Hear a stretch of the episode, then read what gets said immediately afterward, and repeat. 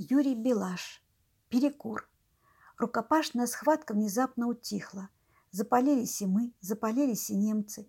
И стоим очумелый друг против друга, еле-еле держась на ногах. И тогда кто-то хрипло сказал «Перекур».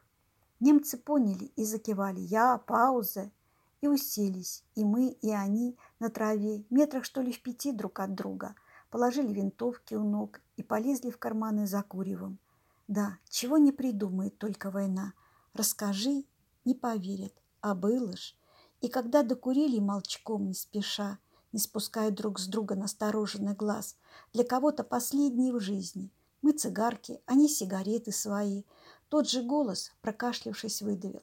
Перекур окончен.